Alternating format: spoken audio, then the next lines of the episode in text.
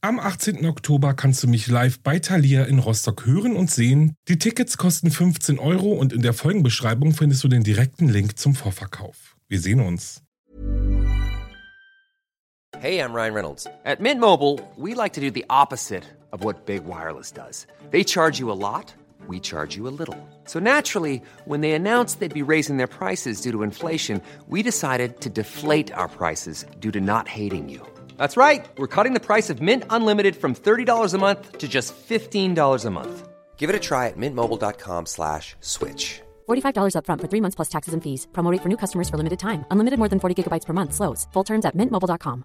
Hey, it's Ryan Reynolds, and I'm here with Keith, co-star of my upcoming film, If, only in theaters May 17th. Do you want to tell people the big news? All right, I'll do it. Sign up now and you'll get unlimited for $15 a month in six months of Paramount Plus Essential Plan on us. Mintmobile.com slash switch. Upfront payment of $45 equivalent to $15 per month. Unlimited over 40 gigabytes per month. Face lower speeds. Videos at 480p. Active Mint customers by 531.24 get six months of Paramount Plus Essential Plan. Auto renews after six months. Offer ends May 31st, 2024. Separate Paramount Plus registration required. Terms and conditions apply if rated PG.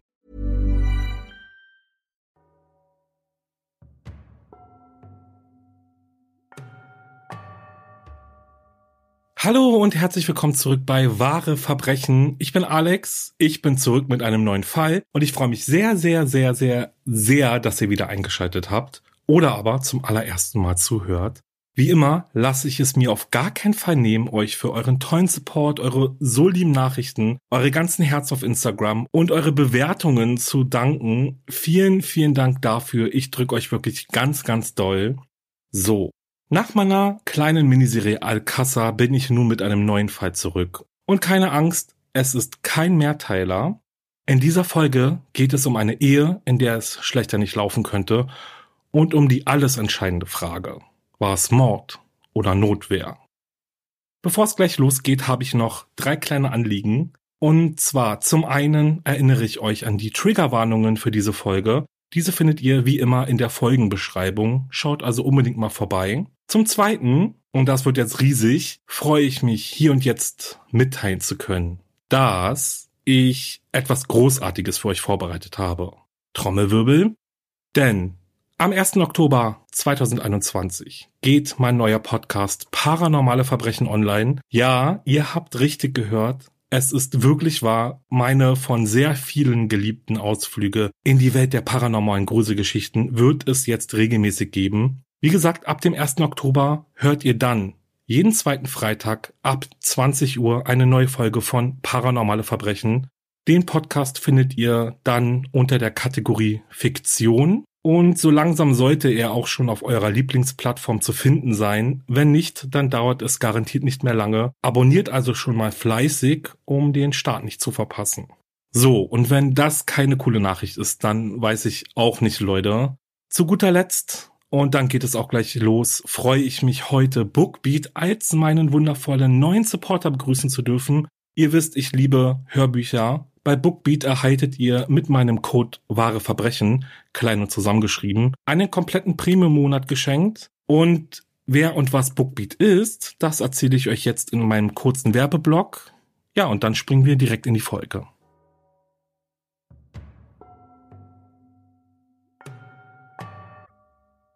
Nancy und Robert sind im Jahr 2003 bereits schon seit 14 Jahren verheiratet. Kennengelernt haben sie sich 1987 in New York City. Robert besuchte zu diesem Zeitpunkt die New York University, um seinen Masterabschluss im Finanzwesen zu machen. Nancy kellnerte in mehreren Restaurants, um sich und ihr eigenes Studium zu finanzieren. Die beiden verliebten sich, zogen schon bald zusammen und verteilten ihre Rollen in ihrer Beziehung. Robert Kissel möchte erfolgreich sein. Er möchte irgendwann so viel Geld verdienen, dass er sich nie wieder um irgendetwas Sorgen machen muss. Und Nancy soll ihm dabei unterstützen. Sie arbeitet nun noch mehr, um ihre gemeinsamen Kosten zu decken. Nach Roberts Abschluss im Jahr 1991 nimmt er diverse Stellen in verschiedenen Investmentbanken an. 1997 arbeitet er gerade bei der Goldman Sachs Group und bekommt ein Angebot, das er nicht ausschlagen kann. Er wird der Zweigniederlassung in Hongkong zugewiesen. Eine Riesenchance. Nur wenige Wochen später geht es los. In Hongkong angekommen, reihen sich Nancy und Robert Kissel in die feine, reiche Welt der sogenannten Expatriate-Gesellschaft ein, in der hochbezahlte Ehemänner rund um die Uhr für ihre Arbeitgeber zur Verfügung stehen und deren Ehefrauen alleine in einer fremden Kultur, gefangen in ihren goldenen Käfigen, sich die Zeit damit vertreiben, an High Society Veranstaltungen teilzunehmen, shoppen zu gehen und sich um den Haushalt zu kümmern. Und ja, das hört sich sehr nach einem Klischee an. Die chinesischen Einheimischen hatten übrigens ihre ganz eigene Bezeichnung für die Mitglieder dieser Gesellschaft. Von ihnen wurden sie Tai Tais genannt. Im Grunde genommen entstand diese sogenannte Expatriate-Gesellschaft eben aber dadurch, dass ihre Mitglieder, na ich sage mal, dasselbe Dasein fristeten. Im Jahr 2000 wechselte Robert zur Hongkonger Niederlassung der amerikanischen Investmentbank Merrill Lynch, wo er zum Managing Director of Global Investments ernannt wird und allein sein jährlicher Bonus bei um die drei Millionen Dollar liegt. Es scheint, als würde alles nach Plan laufen. Millionen schwer, Mitglied einer Gesellschaft der Reichen und Schönen und offensichtlich unaufhaltsam. Doch, wie wir ja wissen, ist nicht alles Gold, was glänzt. Richtig? Denn schaut man hinter diese perfekte Fassade, sieht man den eigentlichen Preis, den der Erfolg fordert. Die Ehe von Nancy und Robert Kissel ist eigentlich ein Scherbenhaufen, begleitet von viel Frust, vielen Streitereien und Gewaltexplosionen. Bereits während seines Studiums an der NYU begann Robert Kokain zu konsumieren. Irgendwie hatte er seine Sucht aber damals noch im Griff, sofern man das überhaupt sagen kann. In Hongkong aber griff er immer häufiger zu der Droge und machte sich auch das Trinken zur Gewohnheit. Ein, zwei, drei Lines Kokain gepaart mit ebenso vielen Single Malt Whiskys wurden zu Roberts Ritual, um sich von dem zermöbelnden Druck zu erholen, den ihm seine Arbeit auferlegte. Wenn er trank und sich zudröhnte, dann wurde er missbräuchlich. Nach der Geburt ihres ersten Kindes nahm sie zu. Ihre Brüste waren nicht mehr so straff wie noch vor der Schwangerschaft. Robert fand seine Frau nicht mehr so attraktiv wie früher. Das ließ er sie auch spüren. Er verletzte sie mit seinen Worten. Tagtäglich hatte er irgendetwas an ihr auszusetzen. Robert kontrollierte Nancy's Ausgabegewohnheiten und drehte ihr immer wieder den Geldhahn zu, um sie gefügiger zu machen. Er forderte Sex mit ihr, wann immer er es wollte, und wenn Nancy sich ihm widersetzte, dann schlug Robert in Rage auf sie ein und vergewaltigte sie. Er drang oft so gewaltsam in sie ein, dass Nancy immer wieder Risse im Vaginal- und Analbereich hatte. Irgendwann war ein Stadium dieser extremen gewalttätigen Ehe erreicht, an dem Nancy diese Dinge, wie sie es selbst nannte, einfach über sich ergehen ließ. Nach außen hin waren die Kissels eine liebevolle Familie, sie hatten bereits drei Kinder, Nancy war eine vorbildliche Mutter Sie verbrachte sogar einen Großteil ihrer Freizeit ehrenamtlich an der Hong Kong International School und in ihrer Synagoge und dann noch nebenbei betrieb sie einen kleinen Fotoladen. Doch hinter verschlossenen Türen lebte sie in ständiger Angst vor ihrem Ehemann. So kam es im Jahr 1998 zu zum Beispiel diesem Vorfall. Nancy war gerade mit ihrem ersten Kind schwanger. Als sie Robert von dem geplanten Geburtstermin berichtete, geriet er völlig in Rage, weil dieser mit seiner Geschäftsreise nach Südkorea kollidierte. Er brüllte Nancy an, sie solle mit ihrem Arzt sprechen und ihm sagen, er solle die Geburt früher einleiten. Nachdem sie ihm wieder Worte gab, holte er aus. Er verfehlte die hochschwangere Nancy aber und schlug ein Loch in die Wand, wobei er sich einen Finger brach. Nur wenige Wochen später kamen die beiden wegen desselben Themas in Streit. Nur dieses Mal verfehlte Roberts Faust Nancy's Gesicht nicht. Zu dieser Zeit dachte Nancy, die Hölle, in der sie lebte, war eben das Los der Tai-Tais, die perfekten Ehefrauen der erfolgreichsten Geschäftsmänner Hongkongs.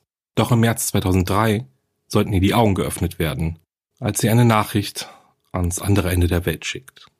Ich weiß genau, was du durchmachst, hieß es in der Antwort. Im Jahr 2003 zählte Hongkong eine Einwohnerzahl von circa 6,9 Millionen Menschen. Etwa 30.000 von ihnen waren amerikanische Einwanderer. Im Winter 2003 reduzierte sich diese Zahl aber drastisch, denn amerikanische Geschäfte wie Starbucks und McDonald's verloren Tag für Tag an Umsatz. Und das lag an dem Ausbruch der SARS-Epidemie. Durch diese SARS-Epidemie wurde die gesundheitliche Lage in Hongkong sehr unübersichtlich. Viele amerikanische Frauen flohen aus Angst vor dem Virus mit ihren Kindern zurück in die USA, während ihre Ehemänner in Hongkong blieben und weiterhin ihre Jobs ausübten. Eine dieser Frauen war auch Nancy Kissel. Robert beschloss, dass Nancy mit ihren drei Kindern in das Ferienhaus der Kissels in Stratton Mountain in Vermont zieht, bis sich die Lage wieder entspannt hat. Die epidemische Lage verschlimmerte sich aber und es war nicht abzusehen, wie lange Nancy und die Kinder getrennt von Robert in den USA verweilen würden. Also bestellte Robert ein teures Heimkinosystem für das Ferienhaus, so dass sich die Familie ablenken konnte. Geliefert wurde diese Anlage vom Bruder des Verkäufers mit dem Namen Michael Del Priore, ein gut aussehender und sehr aufmerksamer Mann. Während seiner Arbeit im Haus erzählte er Nancy von seinem gewalttätigen Vater und davon, dass er oft seine Mutter geschlagen hatte. Er erzählte Nancy davon, weil ihm auffiel, dass sie oft denselben niedergeschlagenen Ausdruck im Gesicht hatte wie seine Mutter. Nancy vertraute sich Michael an und in kürzester Zeit befreundeten die beiden sich. Michael kam oft vorbei und hörte sich Nancy's Leiden an, munterte sie auf und versuchte ihr dabei zu helfen, einen Ausweg aus ihrer Situation zu finden. Irgendwann näherten sich die beiden an und begannen eine Affäre zu haben. Weit weg von ihrem gewalttätigen Ehemann blühte Nancy ein wenig auf. Sie schenkte Michael eine 5000 Dollar teure Armbanduhr als Beweis ihrer Verbundenheit und gemeinsam gingen sie sogar in ein Tätowierstudio, obwohl Robert ihr immer wieder verboten hat, sich tätowieren zu lassen. Der Traum hatte aber ein jähes Ende, denn mit Ende des Sommers 2003 war die SARS-Epidemie am Abklingen und Nancy kehrte mit ihren drei Kindern zurück nach Hongkong. Sie blieb aber weiterhin im Kontakt mit Michael, heimlich natürlich. Doch so sehr sie sich auch bemühte, Robert traute seiner Frau und der Zeit, in der sie von ihm getrennt in den USA lebte, nicht. Er hatte da so einen Verdacht. Nancy würde ihn betrügen und aufgrund dessen engagierte er in den USA einen Privatdetektiv, der herausfinden sollte, was in der Zeit, in der Nancy in Vermont lebte, passiert war. Der Detektiv fand Beweise für die Affäre zwischen Nancy und Michael, konnte jedoch weder Fotos noch Videos auftreiben die diese eindeutig belegen würden. Im Grunde genommen konnte Robert sich also nur auf das Hörensagen des Privatermittlers verlassen, doch dies reichte ihm offenbar. Er wurde zunehmend gewalttätig und unberechenbar. Robert verfiel wegen Nichtigkeiten in unkontrollierte Wutanfälle. Es reichte ihm schon, wenn zum Beispiel kein Orangensaft im Kühlschrank war. Er vergewaltigte Nancy nun öfter und aggressiver. Aufgrund dessen, dass Nancy befürchtete, ihr Ehemann würde ihre Telefonate kontrollieren, kaufte sie sich irgendwann ein neues Handy und ließ ihre geheime Telefonrechnung an die Hong Kong International School schicken, wo sie ja oft ehrenamtlich tätig war. Dass Robert aber auch in Hongkong einen privaten Ermittler engagiert hatte, das ahnte Nancy natürlich nicht. Ebenso überwachte er ihr E-Mail- und Internetverhalten mit der Spionagesoftware eBlaster. Diese war auf allen Familiencomputern installiert und Robert wartete nur darauf, seine Frau beim Betrügen zu erwischen. Doch anstatt aus einem geheimen Liebeschat bestand Nancy's Suchverlauf aus den Begriffen Schlaftabletten, Herzinfarkt, verursachende Medikamente und Drogenüberdosis.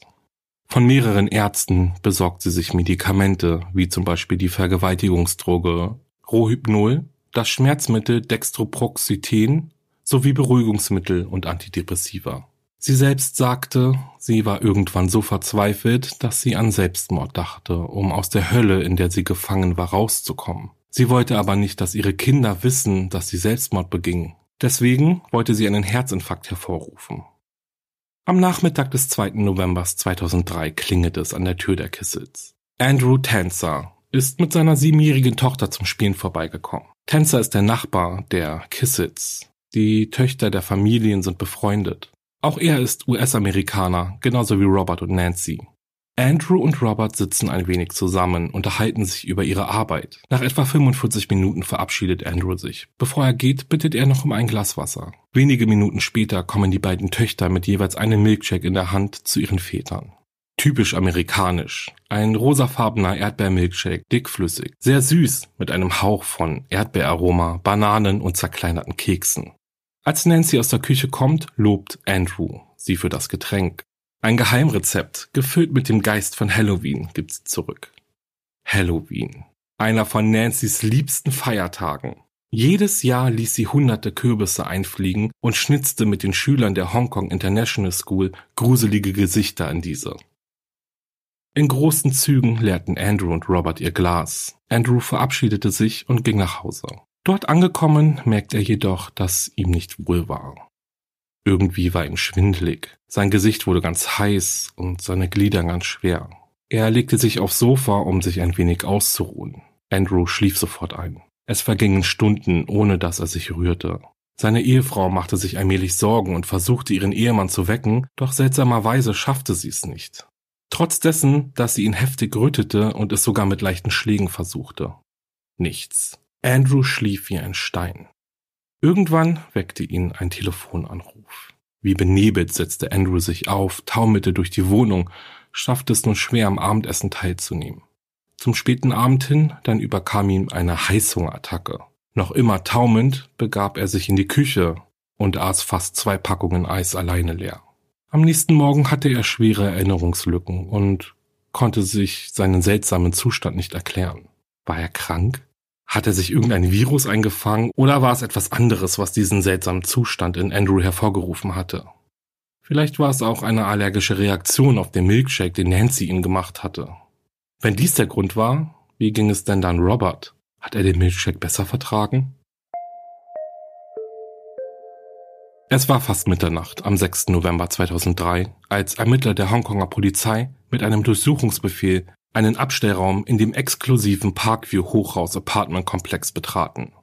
Hinter der Tür fanden sie einen zusammengerollten Orientteppich der mit einem Seil und durchsichtigen Klebeband zusammengebunden war. Auf dem Teppich lagen ein Kissen und eine Tasche mit Bettlack und Kleidung. Als die Ermittler den Teppich ausrollen, finden sie genau das, wonach sie gesucht hatten, nämlich eine Leiche. Die Leiche war fest in Plastikfolie eingewickelt, der Kopf mit einer schwarzen Plastiktüte bedeckt. Der gesamte Körper wurde dann in einen großen weißen Plastiksack gelegt und mit rotem Klebeband zusammengebunden. Dann wurde sie in den Teppich gerollt. Die Ermittler wussten sofort, dass das Opfer schon seit einiger Zeit tot war. Der Verwesungsgeruch war zu stark, als dass es sich um einen kürzlichen Tod gehandelt haben konnte. Auslöser für ihre Suche nach der Leiche waren die Anrufe von David No, dem Vizepräsidenten der Hongkonger Niederlassung von Merrill Lynch. Von seinem Kollegen und engen Freund Robert Kissel hat man seit vier Tagen nichts mehr gehört. Eine Kollegin von Kissel mit dem Namen Bryna O'Shea hatte in mehreren Hotels in Hongkong angerufen, um Kisse zu finden. Er hatte Eheprobleme, so dass sie es für möglich hielt, dass er aus der gemeinsamen Wohnung ausgezogen war. O'Shea konnte Kisse jedoch nicht ausfindig machen und informierte No, der daraufhin die Polizei rief. Die Meldung über sein Verschwinden löste eine intensive Suche nach ihm aus. Innerhalb weniger Stunden nach No's Anruf begaben sich Ermittler der Polizei zu seiner Wohnung in Parkview um seine Frau Nancy Kissel zu befragen. Sie befragten sie nach dem Verbleib ihres Mannes und nach der Strafanzeige, die sie am Morgen des 6. Novembers bei der Polizei eingereicht hatte und in der sie angab, dass ihr Mann sie am Wochenende zuvor angegriffen hatte, nachdem sie sich geweigert hatte, mit ihm zu schlafen. Die Polizei befragte auch den Hausmeister des Wohnkomplexes und erfuhr, dass Nancy Kissel am Vortag bei der Hausverwaltung angerufen hatte, um einen Teppich in ihren Abstellraum bringen zu lassen. Der Hausmeister sagte der Polizei, dass der Teppich ungewöhnlich schwer war und dass sehr viele Leute dabei helfen mussten, diesen zu transportieren. Zwei Stunden nach dem Fund der Leiche nahm die Polizei Nancy Kissel am Freitag, den 7. November um 2.41 Uhr am Morgen fest. Sie wurde des Mordes an ihrem Ehemann angeklagt. Die Autopsie von Robert Kissels Leiche ergab, dass ihm fünfmal mit einem stumpfen Gegenstand auf den Kopf geschlagen worden war. Der toxikologische Bericht wies auf, dass er sechs verschiedene verschreibungspflichtige Medikamente im Magen hatte, darunter Rohypnol. Alle Medikamente waren Nancy Kissel in den Wochen vor dem Tod ihres Ehemannes von zwei verschiedenen Ärzten verschrieben worden. Und ich denke, jetzt könnte man sagen, dass sie mit diesen Medikamenten wohl eher nicht ihren eigenen Tod geplant hatte. Mit dem Tod ihres Ehemannes erbt Nancy sein 18 Millionen Dollar Vermögen. Jedoch war sie darauf nie aus, denn wie sie selbst beteuert, war sie es nicht, die ihren Ehemann umgebracht hatte. Im späteren Prozess gegen Nancy Kissel sagte Andrew Tenzer gegen sie aus und beschrieb, wie es ihm nach seinem Besuch bei Nancy und Robert ging. Die Staatsanwaltschaft behauptete, dass Nancy ihren Mann mit dem Milkshake unter Drogen gesetzt hatte, um ihn wehrlos zu machen. Als er auf dem Bett ohnmächtig wurde, schlug sie mit einer schweren Statue auf seinen Kopf ein. Der Zeitplan der Staatsanwaltschaft besagt, dass Nancy Kisse den blutigen Körper ihres Mannes drei Tage lang in ihrer Wohnung aufbewahrte. Also vom Zeitpunkt des Todes am Sonntagabend, dem 2. November, bis zum Abtransport des schweren Teppichs am Mittwochnachmittag, dem 5. November. Die Verhaftung und Mordanklage gegen Nancy Kissel hat die Expatriate-Gesellschaft schockiert. Die Kissits waren welche von ihnen. Robert kam mit seinem gut bezahlten, stressigen Job zurecht, während Nancy einen luxuriösen Haushalt mit einer Dienerin und einem Kindermädchen für ihre Kinder führte. Nancy war aufgrund ihrer ehrenamtlichen Arbeit ein bekanntes Gesicht in der Gesellschaft. Was die sogenannten Tai-Tais vielleicht am meisten beunruhigte war, wie ähnlich die Kissits ihnen jedoch waren.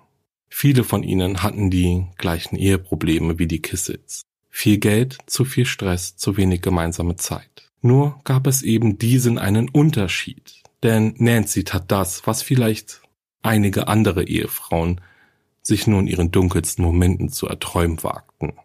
Sie befreite sich von ihrem gewalttätigen Ehemann, indem sie ihn ermordete. Also vermutlich, denn bis jetzt ist überhaupt noch gar nicht klar, dass es tatsächlich sie war, die den Mord begangen hatte. Doch wie es ebenso ist. Viele verurteilten sie von Anfang an. Eigentlich passiert so etwas wie ein Mord doch nicht in dieser privilegierten Blase, die mit Geld und Prestige von dem normalen Leben abgeriegelt war. Nancy Kissel aber ließ nun dieses perfekte Bild bröckeln.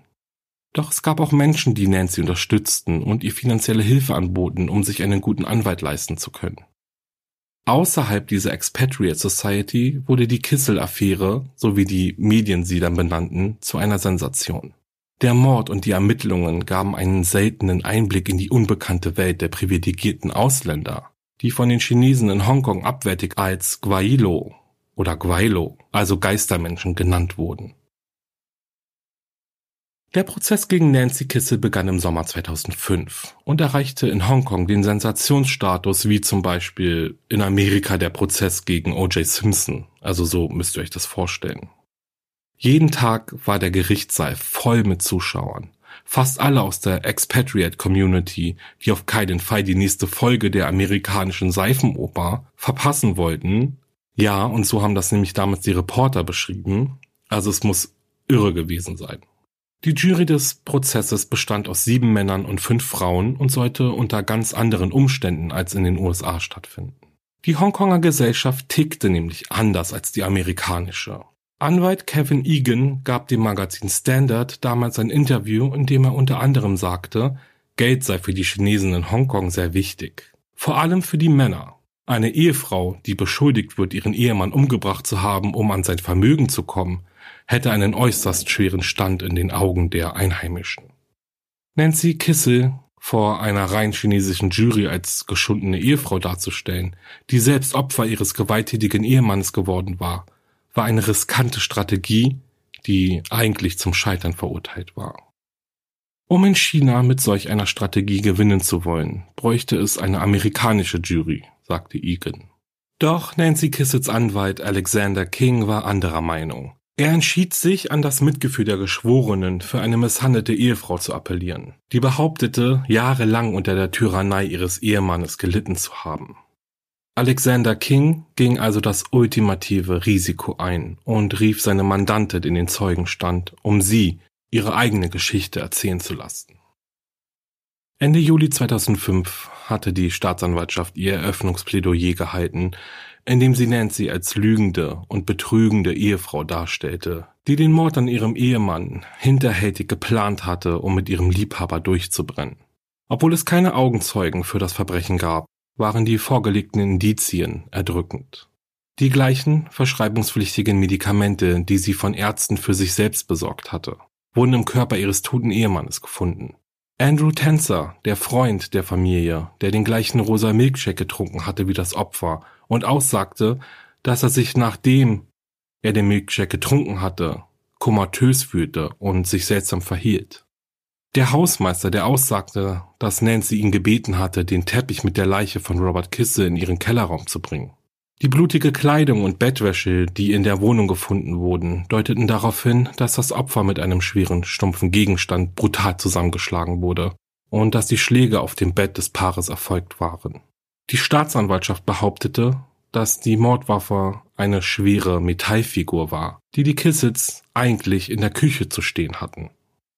Es gab zwei Möglichkeiten, wie die Verteidigung in den Prozess hätte eintreten können. Nancy hätte zum einen auf Unzurechnungsfähigkeit bei der Ermordung ihres Ehemannes plädieren können. Das hätte sie aber garantiert auf unbestimmte Zeit in eine psychiatrische Anstalt gebracht. Der andere Weg war eben der, auf eine verminderte Schuldfähigkeit zu plädieren.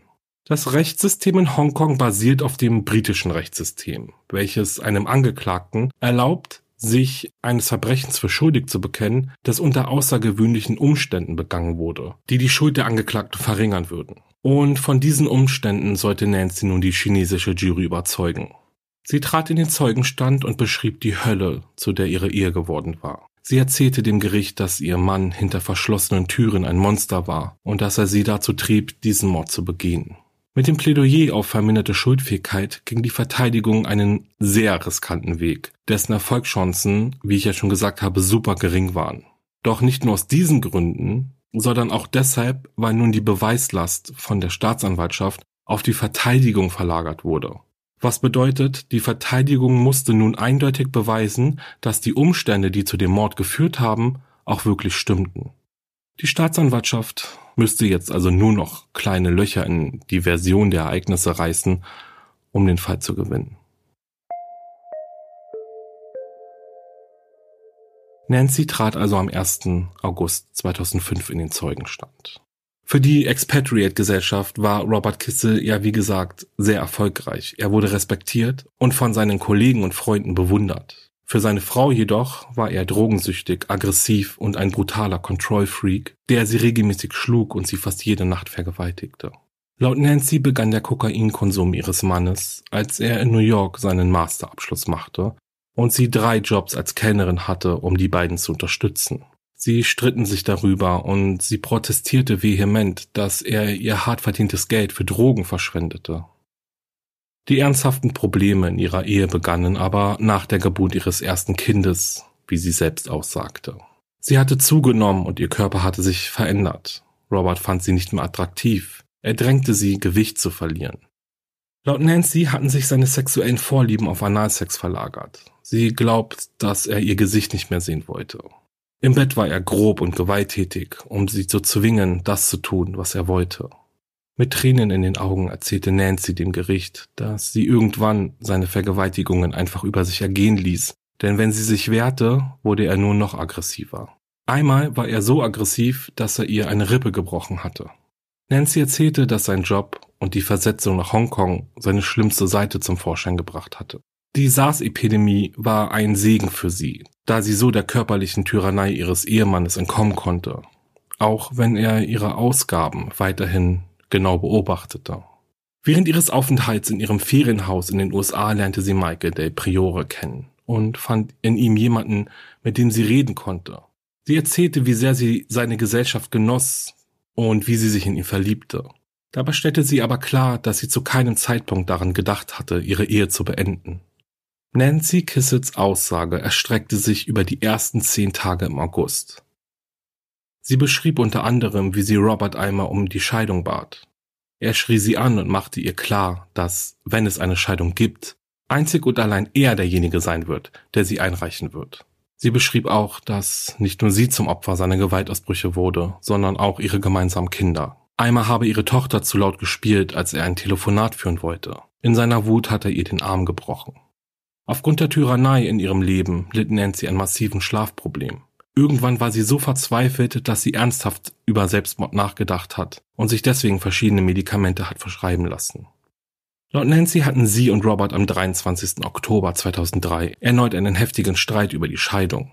Wieder einmal verlor er die Beherrschung, schlug und vergewaltigte sie. Am Morgen des 2. November 2003 besuchte die gesamte Kissel-Familie den Gottesdienst in ihrer Synagoge.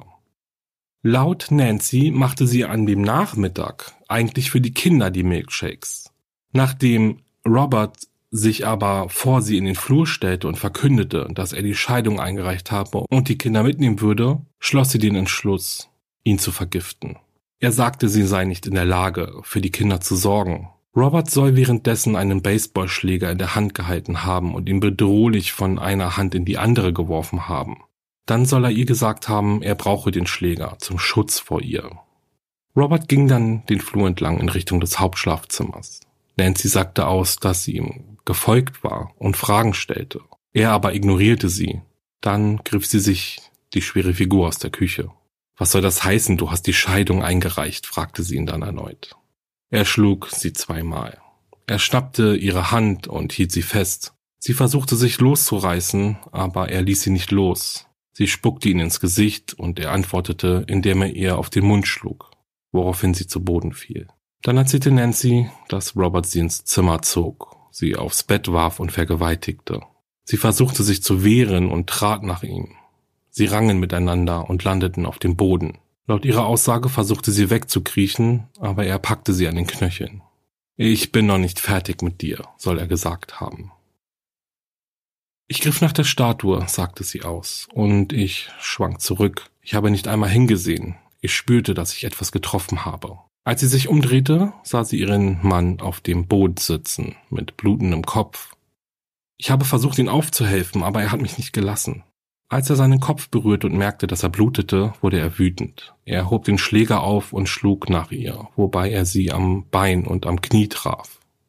Sie hielt die Statue aus der Küche schützend vor ihr Gesicht und spürte, wie der Schläger auf Metall traf und ihre Hände verletzte. Dann verstummte sie. Nancy konnte nicht weiterreden. In der weiteren Befragung durch ihren Anwalt Alexander King gab Nancy Kissel an, dass sie sich erst einmal an den weiteren Verlauf des Tages und auch der folgenden Tage nicht mehr erinnern könne. Sie erinnerte sich nur vage daran, am nächsten Tag mit dem Auto gefahren zu sein, konnte sich aber nicht daran erinnern, den Teppich gekauft zu haben, in dem sie die Leiche ihres Mannes versteckt hatte. Sie konnte sich auch nicht daran erinnern, das Schlafzimmer aufgeräumt oder die Beseitigung des Teppichs veranlasst zu haben. Zu dieser Zeit, so sagt sie, habe sie nicht einmal gewusst, dass er tot war. Damals war sie im CULM Psychiatric Center inhaftiert gewesen. Nachdem Nancy ihre bewegende Lebensgeschichte erzählt hatte, begann das Kreuzverhör der Staatsanwaltschaft. Dieses begann mit einer einfachen Frage. Geben Sie zu, dass Sie Robert Kisse getötet haben? Ja, sagte Nancy. Und dann ging es weiter. Haben Sie mehrmals mit der Metallfigur auf Robert Kisse eingeschlagen? Ja. Das Kreuzverhör durch Staatsanwalt Chapman zog sich über fünf Tage. Währenddessen betonte Nancy immer wieder, dass ihre Erinnerungen rund um den Tod ihres Mannes lückenhaft seien. Chapman fragte sie, ob sie jemals jemanden von den angeblichen sexuellen Übergriffen ihres Ehemannes erzählt habe. Nein, sagte sie. Das sei nichts, worüber man in unserem Umfeld spricht.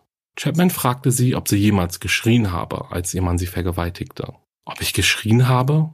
Ja, vielleicht habe ich das. Hat sie jemals jemand gehört? Ich weiß es nicht. Sind Sie jemals wegen der Vergewaltigung von einem Arzt untersucht worden? Nein sagte Nancy. Auf die Frage, ob sie ihre Tochter geschickt habe, um ihrem Mann den vergifteten Milkshake zu bringen, verneinte sie vehement und sagte, dass die Kinder nicht im Haus waren, als der tödliche Streit begann. Dann ging der Staatsanwalt auf Nancy's Behauptung ein, Robert habe ihrer Tochter den Arm gebrochen, weil sie zu laut war. Das Kindermädchen der Familie hatte ausgesagt, das Mädchen habe sich den Arm beim Spielen gebrochen. Frau Kissel, sagte er, wer hat sich hier die Geschichte ausgedacht. Nancy erklärte, dass der Tag sehr stressig war und Chaos herrschte, so dass sie und ihr Dienstmädchen die Dinge vielleicht unterschiedlich wahrgenommen hatten.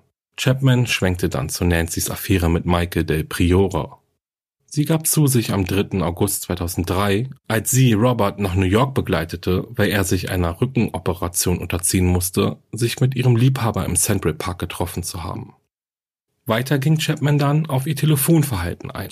Im September und Oktober 2003 hatte sie insgesamt 158 Mal mit Michael de Priore telefoniert.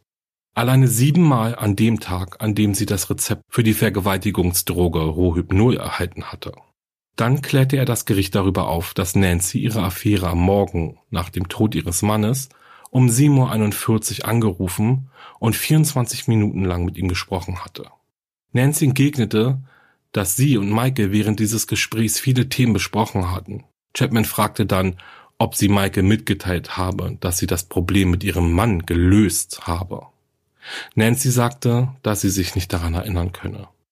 Und schließlich brachte er Nancy's Version der körperlichen Konfrontation mit ihrem Ehemann am 2. November 2003 zur Sprache und fragte, wie sie es geschafft habe, sich mit der Metallfigur zu verteidigen. Ich weiß es nicht, sagte sie. Weil es ist nicht passiert, Frau Kissel. Es ist einfach nicht passiert. Daraufhin schrie Nancy den Staatsanwalt entgegen. Er wollte mich umbringen, er wollte mich umbringen. Gott, er wollte mich umbringen. Und damit beendete Chapman sein Kreuzverhör. Die Verteidigung rief eine Reihe von Zeugen auf, die der Jury verdeutlichen sollten, dass Nancy Kissel nicht das kaltherzige Monster war, das ihren Ehemann aus Geldgier zuerst vergiftet und dann brutal ermordet hatte. Sie sollten davon berichten, was für eine engagierte Mutter Nancy war, dass sie sich freiwillig in der Schule ihrer Kinder engagierte, an Veranstaltungen teilnahm, immer freundlich und zuvorkommend war. Eine Bekannte der Familie sagte aus, dass sie Nancy Ende Oktober 2003 mit einem blauen Auge gesehen hatte. Sie nahm aber an, dass sie sich dieses durch einen Zusammenstoß mit ihrem Sohn beim Spielen zugezogen hatte. Später wurde Meisha Barham, die leitende Musiklehrerin der Hong Kong International School, gefragt, ob sie Nancy jemals mit einem blauen Auge gesehen habe. Meisha sagte, sie habe nie irgendwelche Verletzungen in Nancy's Gesicht gesehen, fügte aber hinzu, dass Nancy in Innenräumen für gewöhnlich eine blaue oder gelb getönte Brille trug. Und sie selbst hatte den Grund dafür aber eher in der Mode gesehen, als dass Nancy dadurch ihre Wunden versteckte. Nun war die Staatsanwaltschaft wieder dran und ging nochmals auf den hölzernen Baseballschläger ein, mit dem Robert seine Frau bedroht haben soll. Laut dem Sachverständigen Dr. Wong Kuhn wurde sowohl der Schläger als auch die Metallfigur, mit der Nancy sich gegen die Schläge gewehrt habe, gründlichst untersucht und das Ergebnis zeigte, dass ihre Aussage nicht ganz stimmen konnte. Nancy hatte ja ausgesagt, sie habe die Metallfigur schützend vor ihr Gesicht gehalten, während Robert mit dem Baseballschläger auf sie einschlug. Laut dem Gutachten wurden aber keine Hinweise auf diesen Vorgang gefunden. Das heißt, es wurden keine Farb- oder Metallsplitter oder Schrammen an dem Schläger gefunden, die von der Figur hätte stammen können. Gleiches umgekehrt. Hätte Robert mit voller Wucht auf die Figur eingeschlagen, dann wären höchstwahrscheinlich irgendwelche Holzsplitter gefunden worden. Aber auch dem war nicht so. Das einzige Seltsame, was aber aufgefallen ist, ist eine DNA-Spur, die weder mit Nancy noch mit Robert übereinstimmte. Eine dritte Person etwa? Die Verlesung des Schlussplädoyers begann Ende August 2005. Staatsanwalt Peter Chapman sagte, an die Geschworenen gerichtet, dies war ein kaltblütiger Mord. Nancy Kissel führte keinen Kampf um Leben und Tod gegen ihren Ehemann, den sie als brutalen Frauenschläger und schlechten Vater dargestellt hatte. Die Angeklagte habe die Metallfigur benutzt, um Robert Kissel umzubringen, als er am Boden lag, hilflos und sogar bewusstlos durch den mit starken Medikamenten angerichteten Milkshake, den sie ihm gegeben hatte.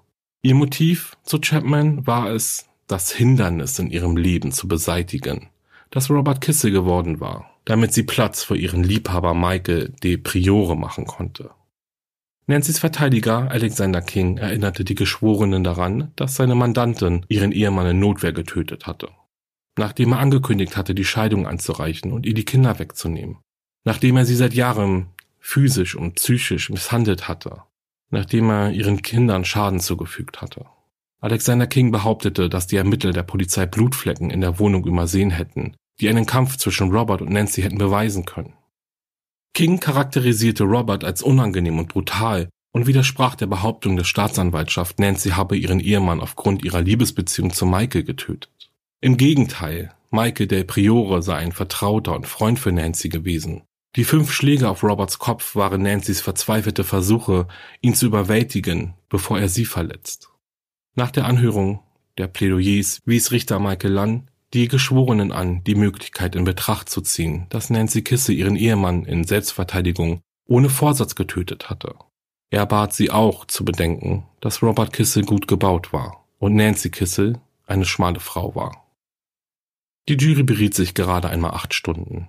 Klar, acht Stunden sind lang, aber wenn man bedenkt, was Nancy für eine Strafe zu erwarten hatte und wie undurchsichtig dieser ganze Fall ist bzw. war, dann scheinen acht Stunden schon recht kurz, um Einstimmigkeit zu erzielen. Oder? Aber wie dem auch sei, nach acht Stunden betrat die Jury am 1. September um 20.30 Uhr den vollen Gerichtssaal und ließ durch den Vorsitzenden ihre Entscheidung verkünden. Schuldig des vorsätzlichen Mordes an Robert Kissel. Nancy war starr. Sie zeigte keine Regung.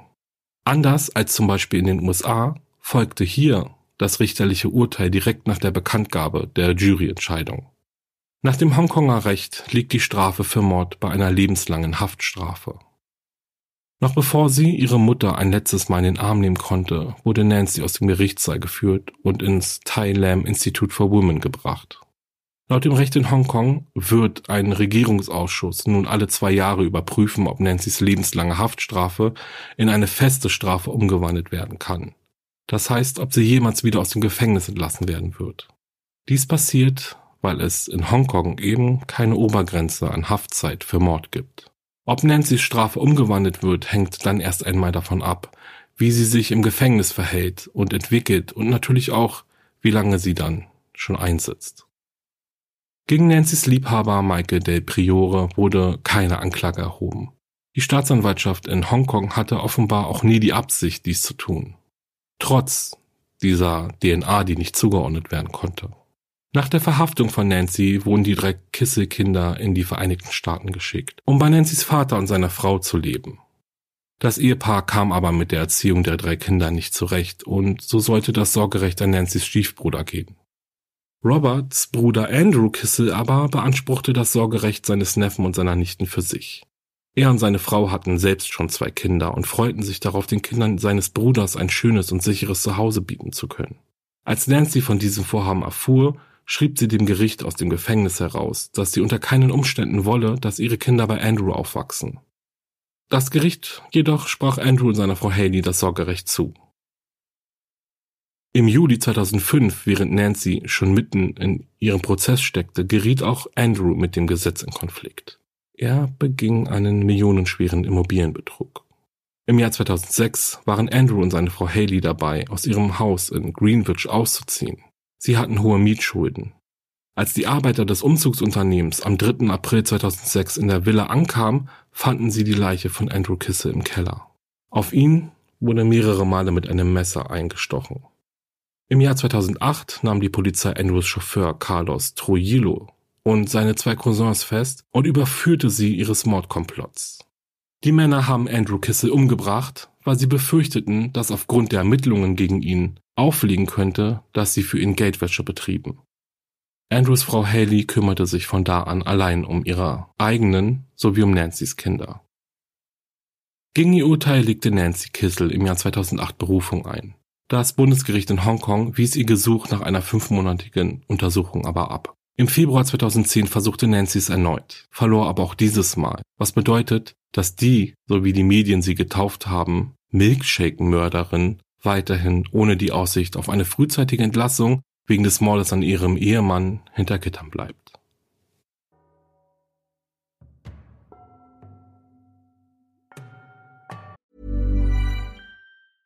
Ryan Reynolds here from Mint Mobile.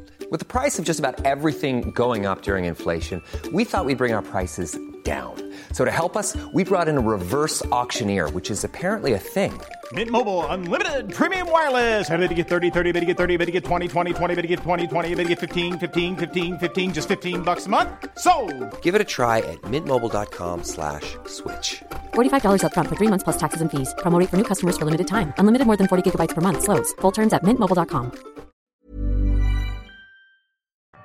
Und das war's. Das war die wahre Geschichte über den Mord an Robert Kissel. Oje, oh was für ein Fall, oder? Vor allem in Bezug darauf, was denn nun wohl wirklich passiert war. War es Notwehr oder ein kaltblütiger Mord? So ganz ist das bisher ja nicht raus, denn Nancy hält weiterhin an ihrer Version der Ereignisse fest, wohingegen die Gerichte sie weiterhin für eine kaltblütige, gierige Mörderin halten. Und da stellt sich natürlich gleich die Frage, was glaubt ihr denn? Wenn wir uns einmal Nancy's Geschichte etwas genauer angucken, dann hat sie wirklich die Hölle auf Erden erlebt, sobald die Türen zur Außenwelt verschlossen wurden. Eine äußerst gewaltsame Ehe, geprägt von Erniedrigungen und physischer Gewalt. Eine Situation, aus der sie irgendwann keinen anderen Ausweg mehr sah, als sich durch die Ermordung ihres Peinigers zu befreien. Nun ist es aber so. Ihre Aussage steht gegen die Indizien und Beweise der Staatsanwaltschaft. Keiner hat irgendwann irgendetwas mitbekommen. Nancy zeigte keine offenen Verletzungen und auch ihr Verhalten ließ nicht darauf hindeuten, dass sie das durchmachte, was sie dem Gericht später erzählte. Ebenso im Hinblick auf ihre Kinder. Haben die denn mitbekommen, was zu Hause los war? Oder passierten Nancy diese schlimmen Dinge nur, wenn sie mit ihrem Ehemann allein zu Hause war? Ich weiß, das hört sich jetzt ein wenig provokant an, aber dies sind genau die Dinge, die gegen Nancy's Aussagen stehen. Wollte sie nur an das Geld ihres Mannes ran, um mit ihren Kindern und Michael ein neues Leben beginnen zu können? Warum ist sie überhaupt nach Hongkong zurückgekehrt und ist nicht in den USA geblieben? Warum hat sie Robert nicht angezeigt oder sich irgendjemandem anvertraut? Warum, warum, warum?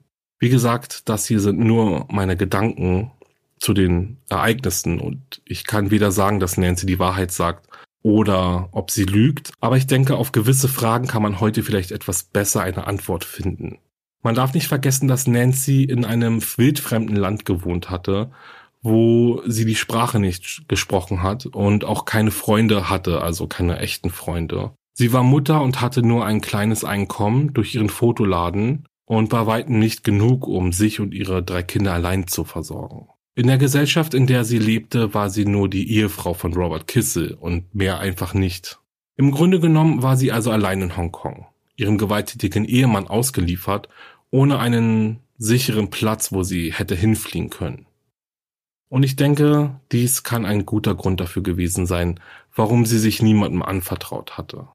Sie wollte Aufsehen vermeiden, für ihre Sicherheit und die ihrer Kinder natürlich. Ich kann mir auch vorstellen, dass sie sicher darüber nachgedacht hat, in den USA zu bleiben, aber es halt einfach nicht ging, weil Robert sie halt irgendwie in der Hand hatte. Nun ist dieses alles natürlich keine Erklärung für den Mord, den sie begangen hat aber eben vielleicht die Erklärung dahingehend, dass diese Umstände in ihrem Urteil nicht berücksichtigt wurden. Sollte ihre Version überhaupt stimmen. Die andere Theorie ist ja diese, dass sie mit ihrem Liebhaber eben durchbrennen wollte, sich aber nicht von Robert trennen konnte, der Kinder wegen und des Geldes wegen natürlich. War es also vielleicht doch so, dass Nancy den Mord an ihrem Ehemann geplant hatte? Darüber habe ich mir natürlich auch Gedanken gemacht und jetzt mal ganz ehrlich und ganz naiv, also wirklich. Warum hat sie ihn so offensichtlich ermordet? Ich meine, erst einmal gibt sie dem Nachbarn ebenfalls einen vergifteten Milkshake. Also ich meine, warum? Dann vergiftet sie Robert mit einer Überdosis starker Medikamente und erschlägt ihn dann brutal mit einer Metallfigur, statt ihn, ja, keine Ahnung, mit einem Kissen zu ersticken oder so. Also versteht ihr, was ich meine? Also sie erschlägt ihn, statt zu versuchen, den Tod wie ein, ja, natürlichen Tod aussehen zu lassen. Ja, und dann verpackt sie ihn in einen Teppich, den sie vom Hausmeister abholen lässt, der wiederum auch noch Hilfe dazu ruft, weil der Teppich eben so schwer ist. Ja. Und auch da wieder, wo waren die Kinder eigentlich? Also eigentlich war ja der Nachbar da, die Kinder waren spielen, er ist dann gegangen, das heißt, ohne seine Tochter sogar gegangen. Die musste ja dann eigentlich in der Wohnung der Kids noch mit gewesen sein, oder sind die Kinder dann ab mit der Nanny vielleicht rausgegangen? Also ich weiß es nicht. Aber selbst nachdem Robert tot war, ist den Kindern ja nicht aufgefallen oder dem Hausmädchen oder dem Dienstmädchen nicht aufgefallen, dass eine Leiche im Schlafzimmer liegt. Also versteht ihr, was ich meine? Irgendwie bekomme ich so das ganze Vorgehen nicht so richtig zusammen. Wenn der Mord geplant war, dann unterstelle ich jetzt einfach mal, hätte man diesen ja einfach Gott, besser planen können. Also das hört sich voll dumm an, aber ja, man hätte ihn anders planen können. Nun ja, Aufgrund der kulturellen Unterschiede hatte Nancy ja, wie ich schon gesagt habe, es sowieso sehr schwer vor Gericht. Die Rolle der erniedrigten, misshandelten Ehefrau, die sich gegen ihren Ehemann aufbäumt, war zumindest zu diesem Zeitpunkt des Prozesses eher eine seltene Rolle, beziehungsweise eine, die von der Gesellschaft ja sogar missbilligt wurde. Typisch in einem Patriarchat eben. Da passte die geldgierige Betrügerin, die über Leichen geht, um an das Vermögen ihres hart arbeitenden Ehemannes zu kommen, um mit ihrem Liebhaber durchzubrennen, ja einfach besser. Fakt ist, Nancy ist des Mordes an Robert Kissel schuldig gesprochen worden und diesen hat sie ja auch begangen. Das ist unabstreitbar. Warum sie Robert aber umgebracht hat, spaltet eben weiterhin die Menschen. Und dazu habe ich noch eine kleine Side-Info. Der Autor Joe McGuinness hat ein Buch über diesen Fall veröffentlicht und er zumindest scheint eine etwas festere Meinung zu dem ganzen Thema zu haben. Denn der Titel seines Buches lautet Never Enough, a shocking true story of greed, jealousy and murder. Also die schockierende Geschichte von Gier, Eifersucht und Mord. In dem Buch beschreibt er vor allem die Leben von Robert und Andrew Kissel und deren gemeinsames Schicksal aufgrund ihres Vermögens ermordet worden zu sein. Also das ist ja auch nochmal so eine Sache, dass Roberts Bruder Andrew eben auch ermordet wurde. Das ist schon echt krass. Ja, und bevor ich mich jetzt aber gleich von euch verabschiede, muss ich euch noch ein Kommentar zu dem Buch vorlesen. Seid ihr bereit? Es ist eine 5-Sterne-Bewertung, geschrieben von einem gewissen Mike. Und er beschreibt, dass er das Buch schon vor ewigen Jahren gelesen hatte und sich nicht mehr ganz so sehr an den Inhalt erinnert. Woran er sich aber sehr gut erinnert, ist, dass Nancy die eigentliche Böse in diesem Fall ist. Sie hat nie realisiert, wie gut ihr Leben war. Sie hatte alles und wollte immer nur noch mehr. Ihre Gier hat sie ihrem Ehemann umbringen lassen und selbst dann, als sie mit der Wahrheit konfrontiert wurde, hat sie weiterhin die arme, geschlagene Ehefrau gespielt. Okay, Mike, für dich kommt der Gedanke also gar nicht in Frage, dass Nancy's Ehe die reinste Hölle für sie gewesen war, weil naja, sie hatte ja alles. Geld, eine schöne Wohnung und teure Kleider. Das hat ihr nur alles nicht gereicht. Naja. Okay, damit lasse ich euch jetzt alleine. Ich verabschiede mich jetzt von euch. Ich danke euch fürs Zuhören und würde mich freuen, wenn euch mein Podcast gefällt, dass ihr doch einfach eine Bewertung schreibt und den Podcast natürlich abonniert. Besucht auch mal mein Instagram-Profil wahre-verbrechen-podcast und lasst ein paar Herzen für mich da. Würde ich mich sehr darüber freuen. Vielen Dank jetzt schon mal. Mit all dem unterstützt ihr mich und diesen Podcast nämlich wirklich sehr. Ja, und wir hören uns in zwei Wochen wieder. Bis dahin, bleibt sicher. Ciao.